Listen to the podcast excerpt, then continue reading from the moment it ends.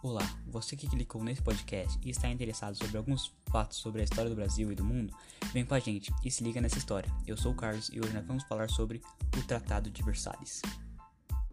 Em 1919 é firmado o tratado que opõe o fim da Primeira Guerra Mundial, baseado nos 14 pontos de Wilson, ou seja, o plano para a paz mundial. O tratado foi resultado da Conferência de Paris, onde os quatro grandes participaram, sendo eles Estados Unidos, França, Reino Unido e Itália. Definiam o rumo das negociações. Depois de muito bate-boca, eles declararam a Alemanha responsável pela guerra. E a Alemanha, sem escapatória, assume a responsabilidade sobre a guerra. E aceita o tratado. A Alemanha, tendo visto o que ia acontecer, se antecipa e autoafunda 52 de seus navios. O tratado é apresentado em maio de 1919 em Versalhes, fazendo a Alemanha ficar indignada pois achavam que seria mais parecido com os 14 pontos de Wilson, e fazem um discurso perante aos quatro, dizendo que não aceitaria aquelas condições. Levando isso em consideração, é dado duas semanas para a Alemanha ler e fazer algumas alterações no tratado. Mas os quatro não aceitam tais alterações, e muito pouco é mudado. Vários pensadores consideram as punições do tratado extremamente severas e um tanto exageradas, sendo motivadas principalmente pelo ódio desumano que a França tinha contra a Alemanha.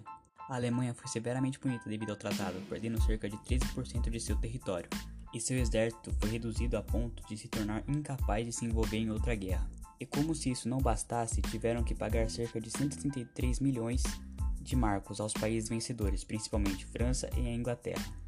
O tratado levou à criação da Liga das Nações, que visava manter a segurança coletiva, mas falhou, e muitos pensadores atribuem ao tratado a responsabilidade pela Segunda Guerra Mundial.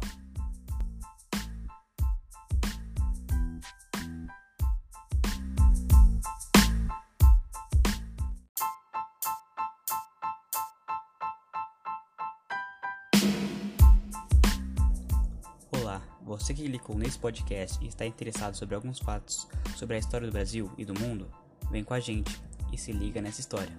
Meu nome é Carlos e hoje nós vamos falar sobre o filme O Resgate ao Soldado Ryan.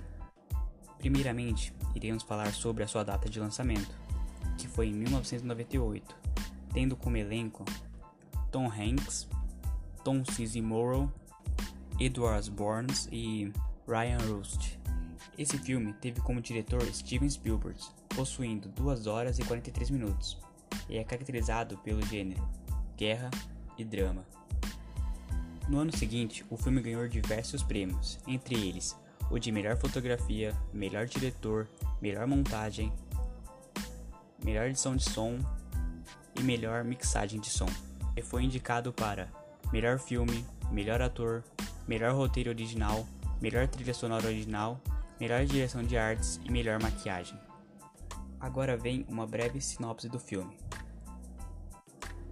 Ao desembarcar na Armadilha, no dia 6 de julho de 1944, o Capitão Miller, ou seja, Tom Hanks, recebe a missão de comandar um grupo, de, um grupo do 2 Batalhão para o resgate do soldado James Ryan, caçula de quatro irmãos, dentre os quais três morreram em combate, por ordem do chefe Marshall. Eles precisam procurar o soldado e garantir o seu retorno com vida para casa. Enfim, se quiser saber mais sobre a história e como foi esse resgate, vai logo assistir esse filme, que está presente na Netflix e no YouTube. Agora irei falar da parte que realmente tem uma grande relevância, ou seja, a parte que tem um envolvimento com a Segunda Guerra Mundial, ou seja, o dia D.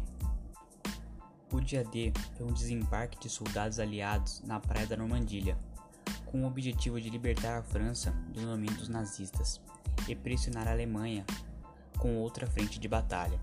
E para isso acontecer, foi necessário mais de 150 mil homens, transportados por 5.300 embarcações, além de ser utilizado 1.200 tanques e cerca de 12 mil aeronaves como apoio.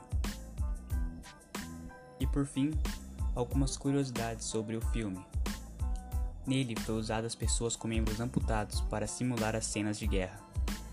O filme também foi banido na Malásia devido às suas cenas violentas, e os autores principais realmente tiveram que fazer um treinamento de armas. esse foi o filme O Resgate do Soldado Ryan. E espero que você tenha gostado. E até a próxima. Tchau.